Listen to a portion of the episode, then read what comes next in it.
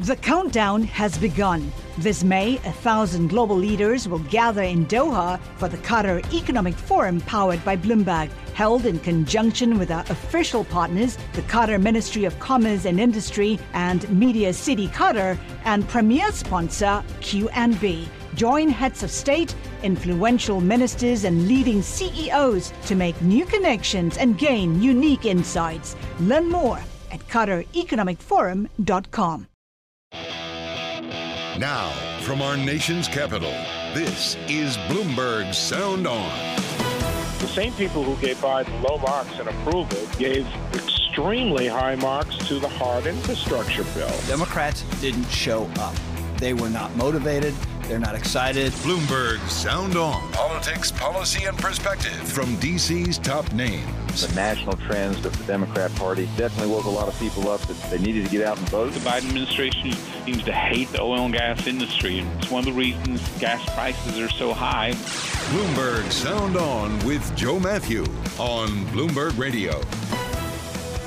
Live from the mothership in New York today. Welcome to the fastest hour in politics. Thank you for spending part of your day with us on Bloomberg Radio. President Biden reminds us the first Veterans Day in two decades without American troops fighting a war overseas. We'll discuss the significance of that and why Congress is slow walking military funding for next year as well. With Congressman Jake Auchincloss, Democrat from Massachusetts, a combat veteran Marine who led infantry in Afghanistan.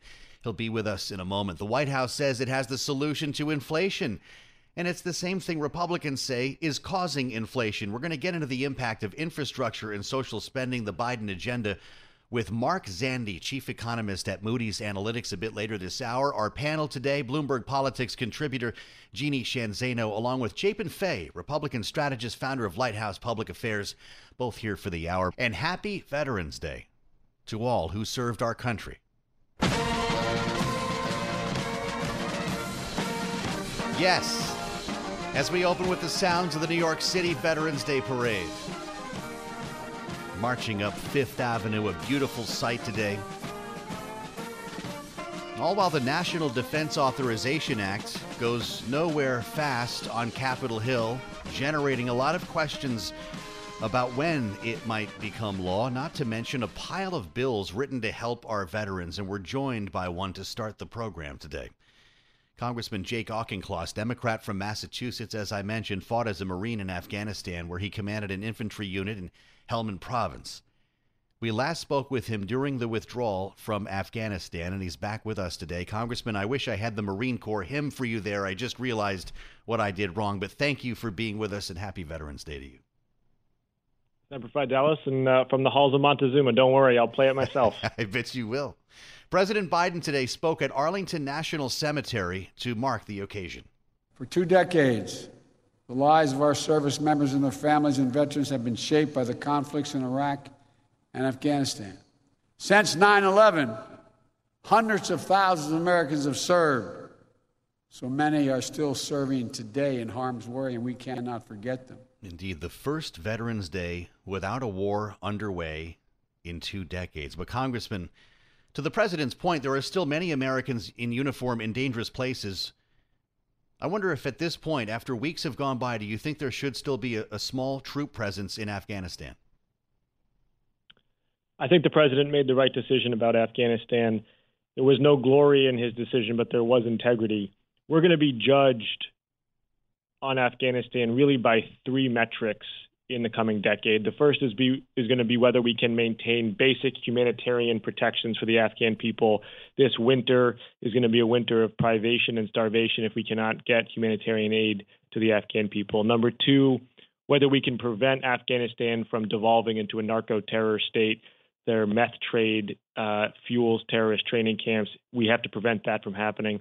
Number three, we must elbow out China from trying to gain hegemony over rare earth mineral mining in Afghanistan. Copper uh, and uh, and lithium are in great supply there. China wants control over those supplies as part of its stranglehold on the global supply chain of the critical elements in IT and energy. Mm-hmm.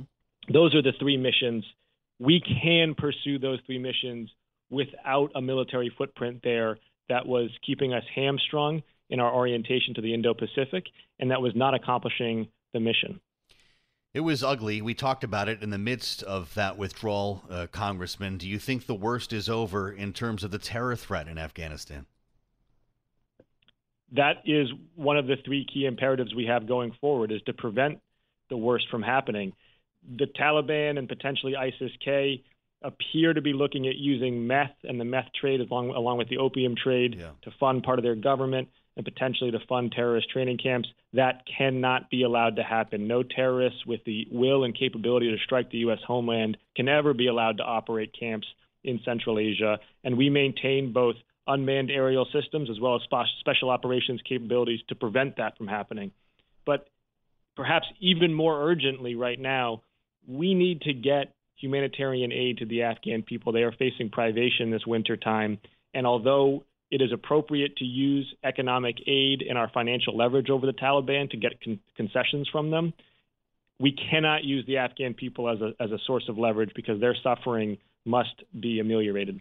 I want to ask you about a couple of uh, other related issues here, Congressman. You are one of, as I understand, 76 veterans serving in Congress, that according to the House Committee on Veterans Affairs. And I will tell you, I was surprised how high that number was. I didn't expect to see 76, and I'm I'm guessing that's not 76 combat veterans, but that's a different conversation. There are more than 40 at my count, 40 bills pending in the U.S. Congress in the House Veterans Affairs Committee to help veterans. Everything from mental health uh, to assistance on any number of, uh, of, of issues, housing, nursing homes, grants, and so forth. Some of these go back. I'm scrolling right now through this list, Congressman. Some of them go back to the very beginning of this year. What is taking so long? I just held a town hall in my district with veterans and heard from them that as we uh, as we address their needs, we need to be sure that we're treating the whole veteran, not just the immediate casework issue, not just the immediate physical health care issue, but mental health needs, housing needs. When you are able to make contact with a veteran who is needing government assistance, use that as an opportunity to find what other services they may need and to maybe pull them out of social isolation that they, that they uh, might be experiencing. I'm also have co-sponsored legislation that would uh, address exposure by veterans to toxins in the air from burn pits, which I think yeah. is going to be an important update. Uh, there is a lot of legislation in Congress right now that has been bottled up. Uh, we have a backlog after four years under the Trump administration that was totally uninterested in governing, least of all for veterans. And we need to address a whole portfolio of urgent needs for the U.S. economy and for the U.S. people. If there were more than 76 veterans in the House, do you think these would be laws by now? I think that the low percentage of veterans in Congress, and by my understanding, it's the lowest since World War II, although uh, I'll, fact check myself on that. Yeah. Um, I think that it, that has negative impacts across the board. It is easier to work with fellow veterans on the other side of the aisle. There's a muscle memory there for putting aside personal ambition and uniting in a common purpose. Absolutely. I want to ask you about the National Defense Authorization Act, and I'm wondering where your head is on this. This is the annual effort, of course, to fund our military, to pay our troops, to buy the hardware that is needed to protect them, and, and war fighting tools that they need uh, to bring the war to the enemy. It's been sitting around for some time now, and there is concern that it will be used as leverage to get a lot of other things done, Congressman. Why hasn't this mo- moved through the Senate yet? And, and would you like to see this get a vote next week? The NDAA is uh, overly uh, is spending too much on the Department of Defense. As you mentioned money. in your intro, I'm a Marine veteran myself joining the Marine Corps was the second best decision I ever made after asking my wife to marry me. I love the U.S. military; it's one of the great institutions. Uh, but the Pentagon is also the biggest bureaucracy in the world, and I've never seen a bureaucracy, government or business, that can't do 10% more with 10% less. It is past time to give the Pentagon a 10% cut and ask them to focus in on the highest impact programs, policies, procedures, and uh, troop levels to accomplish a mission in the Indo Pacific now that we're winding down two forever wars in Central Asia and the Middle East. Do you have any reason to believe that the Senate will pick this up, as some are saying, next week? In general, the NDAA has been a bipartisan initiative in, in Congress's past, and, and, I do think that that's going to remain here. Now, like I said, I'm, I'm not in support of this current spending level for the Pentagon. I think we should be giving them a haircut, but uh, I the track record is that, that Congress does tend to come together to pass the NDAA. Yes, I believe Republicans on the uh, committee got another 25 billion, if if I remember correctly, into that bill. You're calling for uh, a deeper cut than that. What would you give up in the process? Well, I, think that Congress's role is to set high level strategy and to set high level spending limits, and then to allow the experts at the Pentagon to decide how they want to allocate resources within there. Mm-hmm. I'll say that my overarching direction to the Pentagon would be now that we are leaving two land wars in Asia and orienting toward the Indo Pacific, probably makes sense to plus up the Navy, Air Force, Marine Corps, and to look real hard at active duty troop levels for the Army and whether we need half a million active duty troops. How about that? So it's troops you're looking at uh, more than hardware, for instance. Should we buy as many F 35s as, as we have ordered? Both. Yeah, the F 35 has a $1.7 trillion total lifetime cost, and it has not proven itself yet worthy of that price tag. I want to say that again $1.7 trillion lifetime uh, asset cost there for the F 35. Yeah. I'm sure it's a great airplane. Uh, I have yet to meet a $1.7 trillion piece of gear that's worth that cost, though. Well, it's interesting because we hear a lot about competition with China, and some folks think we're on the verge of another arms race. Do you see that being the case? Are we on the, the threshold of a Cold War with China? That would that would demand more spending from that view, Congressman. I think a, a top level designation of a new Cold War, I think, is a very unhelpful framework with China. We're competing with China in a number of different domains diplomatic in Southeast Asia, for example, economic, uh, military hardware. We're competing with them ideologically. We're competing with them in terms of epidemiology, uh, with Sinovac versus the U.S. vaccines, and how we invest in infrastructure in, in Africa and uh, in in the near abroad for for the for Chinese. So to just to call it a Cold War, I think doesn't really capture what we're talking about. Yeah. In terms of the direct military threat of China, though, the most explosive part in the world is the Taiwan Strait, and we need to evaluate, and we need the U.S. Navy, Air Force, Army, and Marine Corps to evaluate what are the capabilities from their war games that are surfacing as being necessary to prevent a a standoff in the Taiwan Strait from deteriorating into a hot war? And what, what kind of training do we need to provide the Taiwanese army to, uh, to improve their chances? Congressman Jake Auchincloss, Democrat from Massachusetts. Happy Veterans Day and thank you for your service. The countdown has begun. From May 14th to 16th, a thousand global leaders will gather in Doha for the Qatar Economic Forum powered by Bloomberg. Join heads of state, influential ministers, and leading CEOs to make new connections, gain unique insights, and uncover valuable opportunities in one of the world's most rapidly rising regions. Request your invite for this exclusive event at QatarEconomicForum.com. You're listening to Bloomberg Sound On with Joe Mathieu on Bloomberg Radio.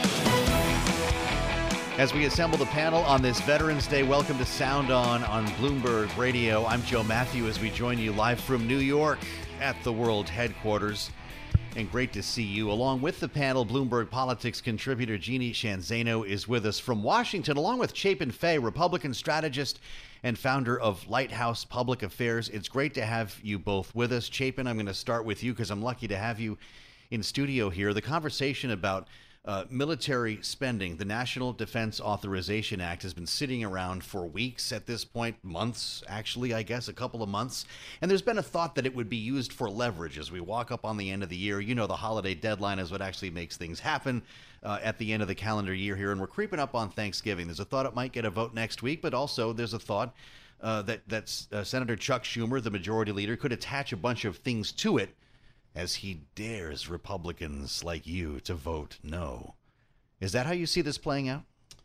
You know, I think so. I think, uh, you know, is there ever a bill where things aren't uh, attached to it? Well, sure. Um, you know, um, so I, I, do think there will be some some unrelated stuff in there, and you know, it's a way for the Democrats to get wins. I mean, they really, they, you know, the infrastructure bill just passed, but that's really the only win the National Democrats have had for a significant amount of time and they're looking for wins. So if if the Senate Majority Leader can attach some things and force some uncomfortable votes yeah. uh, for his colleagues, you I think that would be smart of him. It's probably will happen. That's politics, Jeannie. Uh, we just talked with Congressman Auchincloss, and this is a man who carried a machine gun in Helmand Province. leading other young Americans into harm's way and says that the defense budget in this NDAA should be cut. Is he right? Yeah, and I'm jealous that you two are both in New York, know, and I am you? missing you. What's going on around here? um, you know, I, I thought that was a fascinating interview, and to hear from, as you mentioned, um, one of the many veterans in Congress saying that he thought that, that the National Defense Authorization Act should be cut. And he even talked about some ways in which he might consider doing that, including the F 35. I thought that was fascinating. Um, you know, I do think there's an argument that, that Democrats have been making for some time that, as he said, that it could be a haircut to a certain extent. He mentioned, for instance, Army troops as a possibility. Mm-hmm. As we think and we turn toward the Indo Pacific, do we need to rethink how we are spending? And so I do think that is an important conversation to have.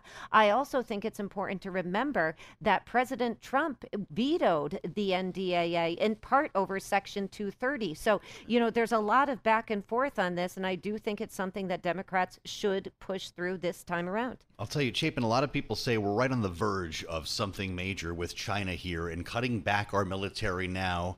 Whether you need all of these fighter jets or all of these uh, uniformed troops, whether you need them, the point is showing force. It's a projection of American power.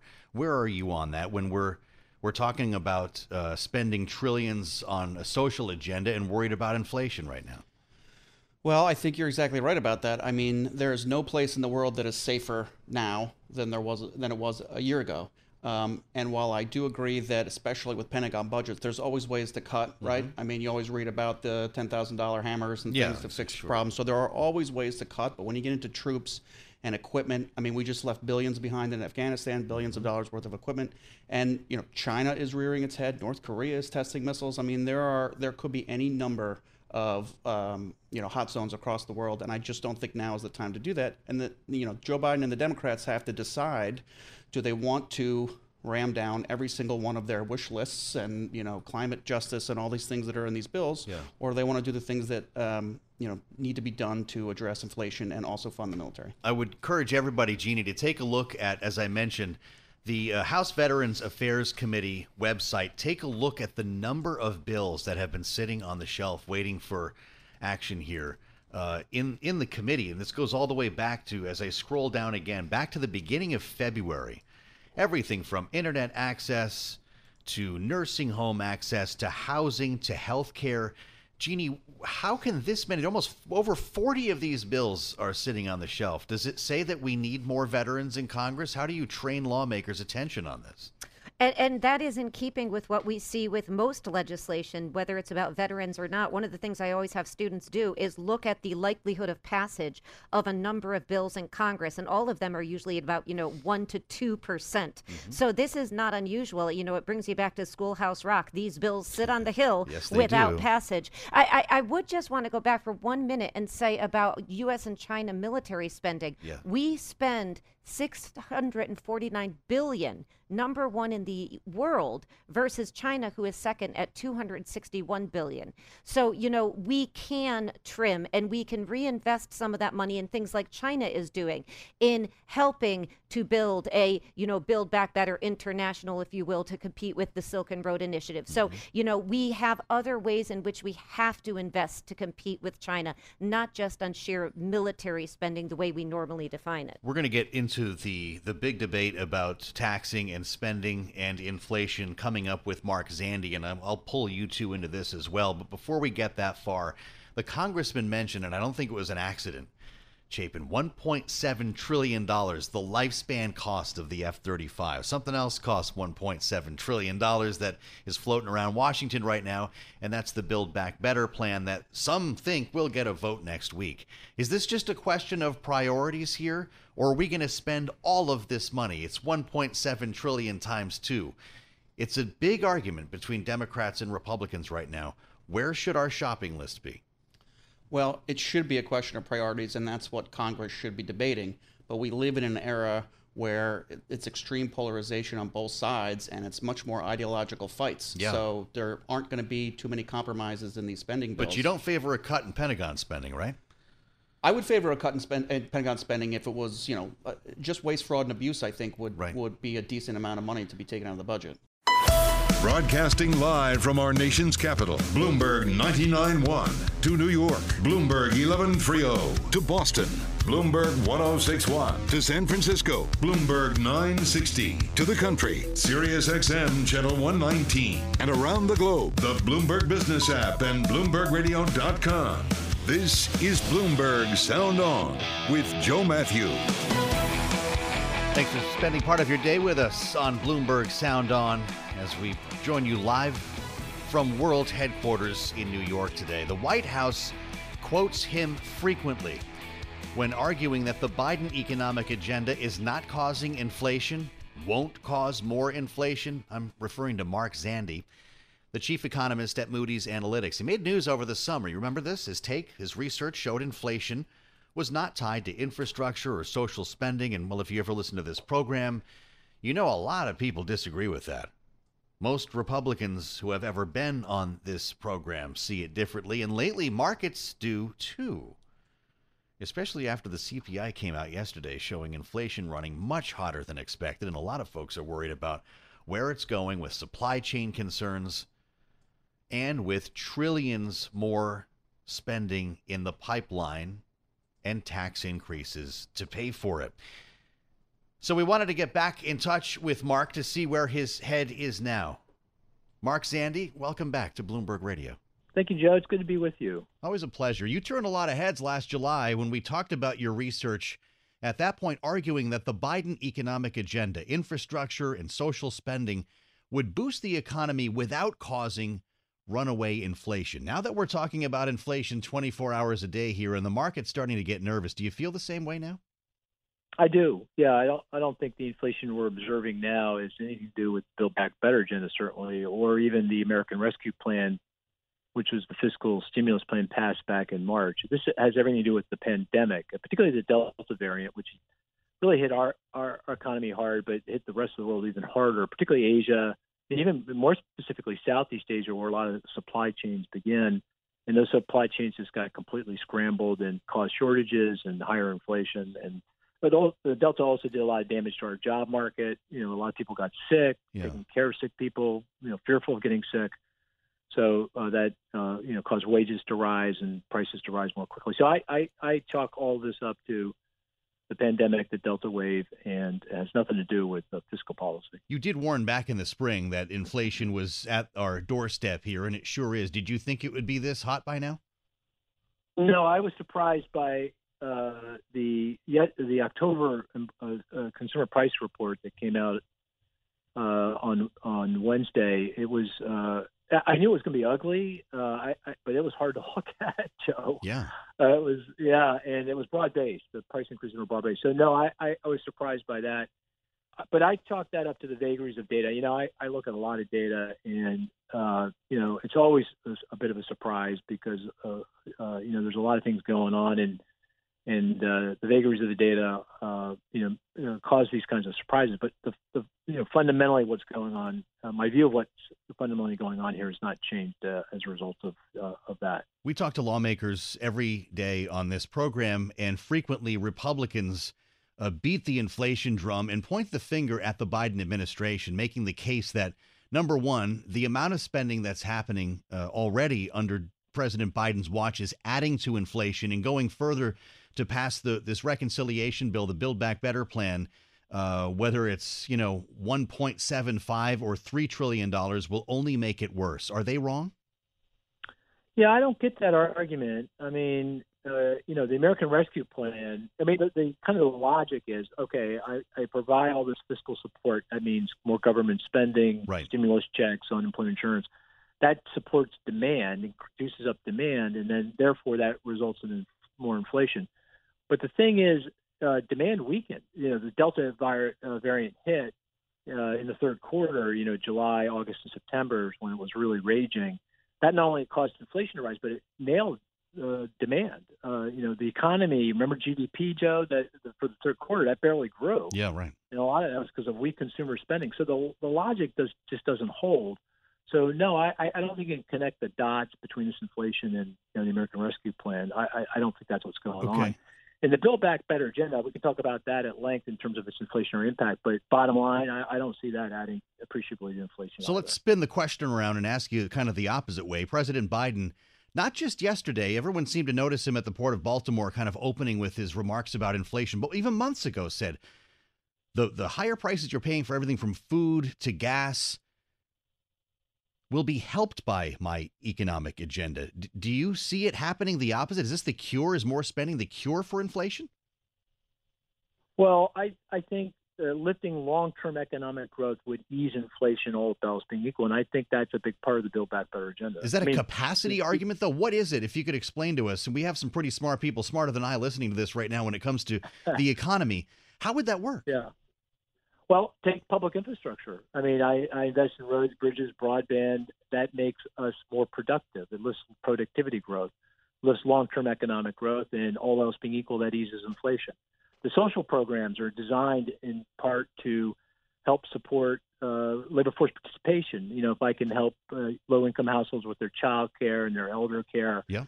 Uh, and get them into the workforce, that lifts the size of the labor force. That eases inflationary pressures. And some parts of the Build Back Better agenda are designed specifically to address the cost of living. Take housing. I mean, it, there's a big part of, of the plan plan is to increase the supply of affordable rental housing, and we all know that's a big problem. Severe shortages resulting in very strong rent increases. We need more rental units for people of lower and middle incomes, and that that does that. So I can go on, but that those are just examples of Sure. you know what I mean. You If if this puts many more people back to work, which is the promise, right? We're going to have thousands, potentially thousands of construction jobs opening here. Does that not add to wage inflation? Well, if you don't have a lot of slack in the labor market, but I would Yeah. argue we got a lot of uh, you know slack. I mean, the unemployment rate's four six. We were in the mid threes back in the 2018-19, and, and, and more importantly than that, we've got millions of people who stepped out of the workforce during the pandemic who haven't come back in because they're sick, they're you know taking care of sick people, they're fearful of getting sick, or actually, interestingly enough, Joe, uh, the the lowest, the biggest impact on participation has been among parents with young kids because they're fearful their kids are going to get sick and they can't Right. get childcare. So this comes So, back to yeah. COVID again. COVID lifts, more people go back to work, wage pressure eases. Is that your view? A- absolutely, that's the key here. So you know, uh, I look. Bottom line, this economy is still tethered to that pandemic. You got to get we got to get on the other side of this pandemic. Yeah. Uh, to get back to you know something to get inflation down, get growth back, and get back to something we feel comfortable about in our economy. Well, lastly, then, talk to us about what is transitory here. If you're still in that mindset, where are we going to be? You know, say the middle of 22 when when we're in the throes of the midterm campaigns.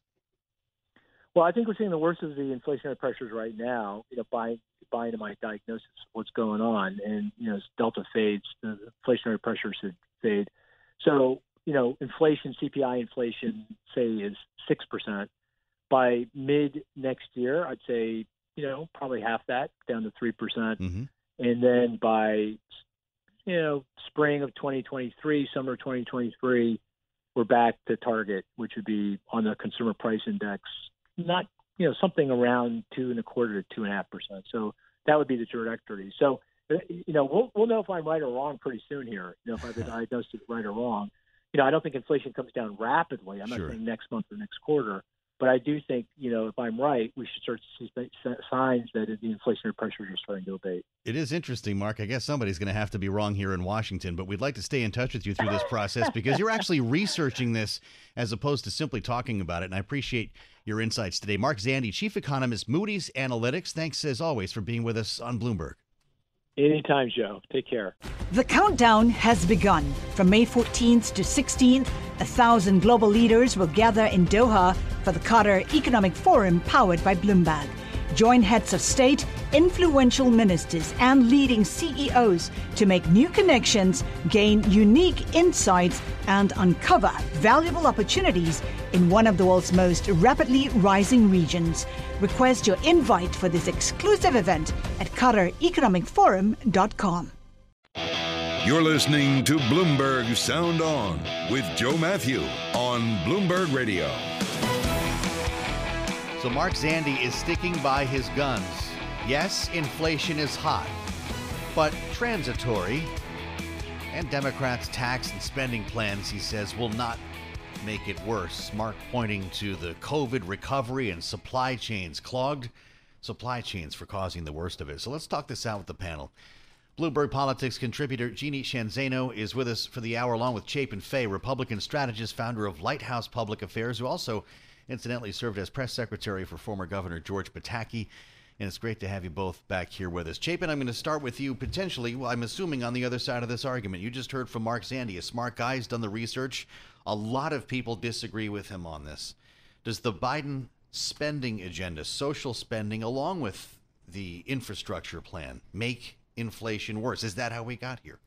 I think so. I mean, if you even look at what um, the White House forecasting firms and you know surrogates are saying, they're saying that the that the agenda will lower and address costs and inflation, Yeah. but on a long timeline, maybe a year or longer, um, and it may make it worse in the interim. And I don't think that that you know after the midterms last, I'm sorry, the election last week, and heading into a you know highly contentious midterm season, I don't think the Biden White House can afford to wait that long, uh, even if true. I mean, of course, there are those saying that this is only going to make it worse.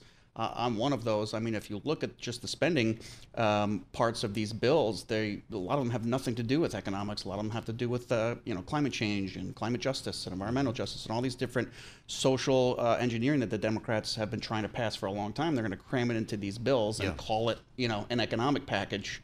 It's not really that, you know. Um, so I, I, I, I, I do think that it will make uh, inflation and costs worse in the short term for sure. President Biden just yesterday said, We know you're paying a lot more food, gas, everything. We know it's costing you a lot. If you want lower prices, then pass my economic agenda.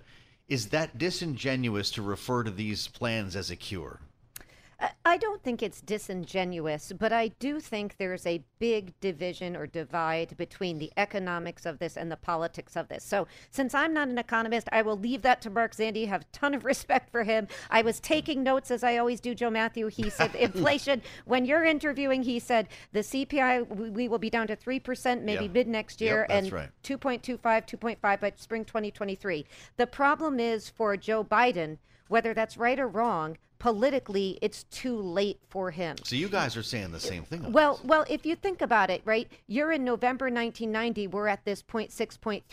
A mm-hmm. year later, it's less than half. But it was too late for George Bush. The damage is already done politically, and the reality of inflation is it hits people as they go in the grocery store, as they go to fill up their car. It is not like something like the debt ceiling that people scratch their head and don't understand. This people understand because they're paying it every day. So there's a political price. The president knows this. He's not wrong about his bill being necessary and maybe helping, but it may be too late if inflation stays this high. Well, maybe that's the issue. Maybe it's the messaging here. Okay, so the country maybe needs uh, this. If if you're a Democrat, if you believe in the Biden agenda, child care, expanded Medicare, paid leave, these are things we need coming out of COVID to try to get the country back on track and get people back to work, Chapin. That's been a big part of this too. How the heck do you get people back in the office? And the president seems to think that child care is part of that, not to mention beating COVID.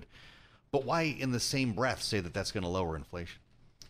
Well, I think he's struggling to find the right message, like you said, and just trying to get his agenda passed. Um, but I will tell you, the American people don't care. I mean, they're hearing these debates over whether the child care provision is going to make it more expensive or less expensive. Republicans are saying it's going to make it more expensive.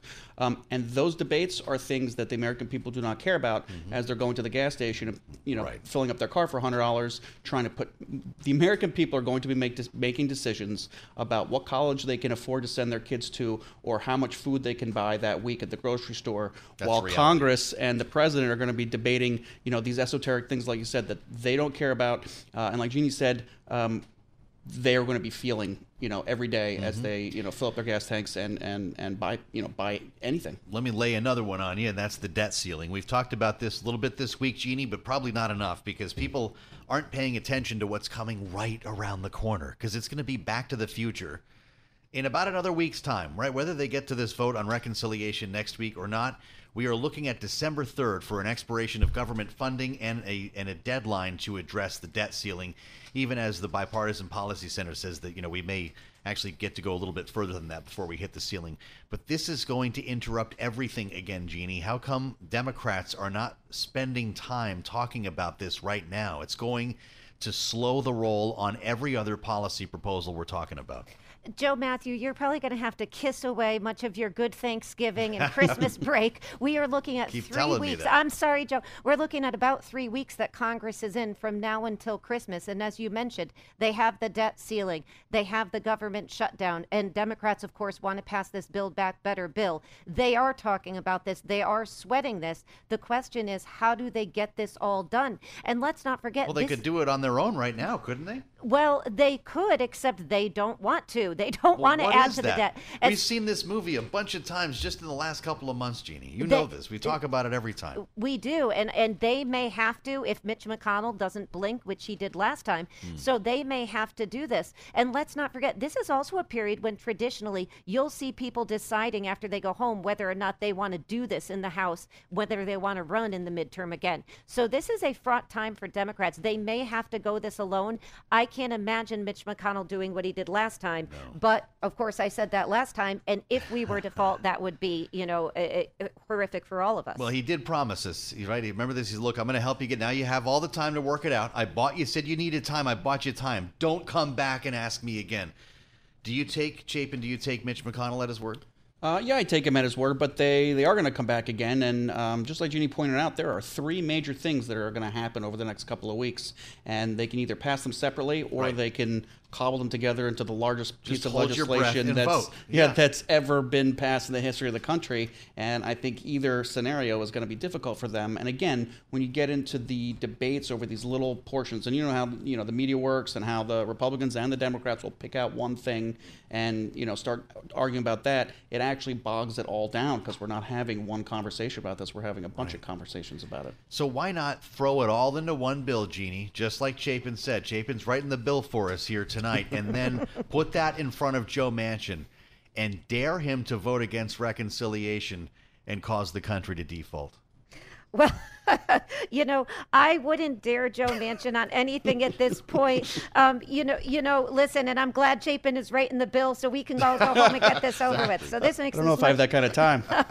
this makes it much much easier but you know i, I mean I, I think democrats have to be very careful here um, I, I don't think you know joe manchin has any inkling any more than anybody else in congress republican or democrat does for the U- u.s government to default at this point but i do think that democrats given these inflation numbers at least the moderates the chapmans and other ones among them are going to be thinking very very carefully once they get this scoring done about what they can stomach and sign onto at this point and what they want to wait on. And I think the president is cognizant of that, which is why he's on the road starting next week, selling the hard infrastructure with mo- which most people agree is what he should be doing. Well, you know, I have, I always have another layer, and I'll add one now, and that is, of course, the president's decision on the Fed or decisions. We talked about this at length uh, just the other day, Jeannie, and you know.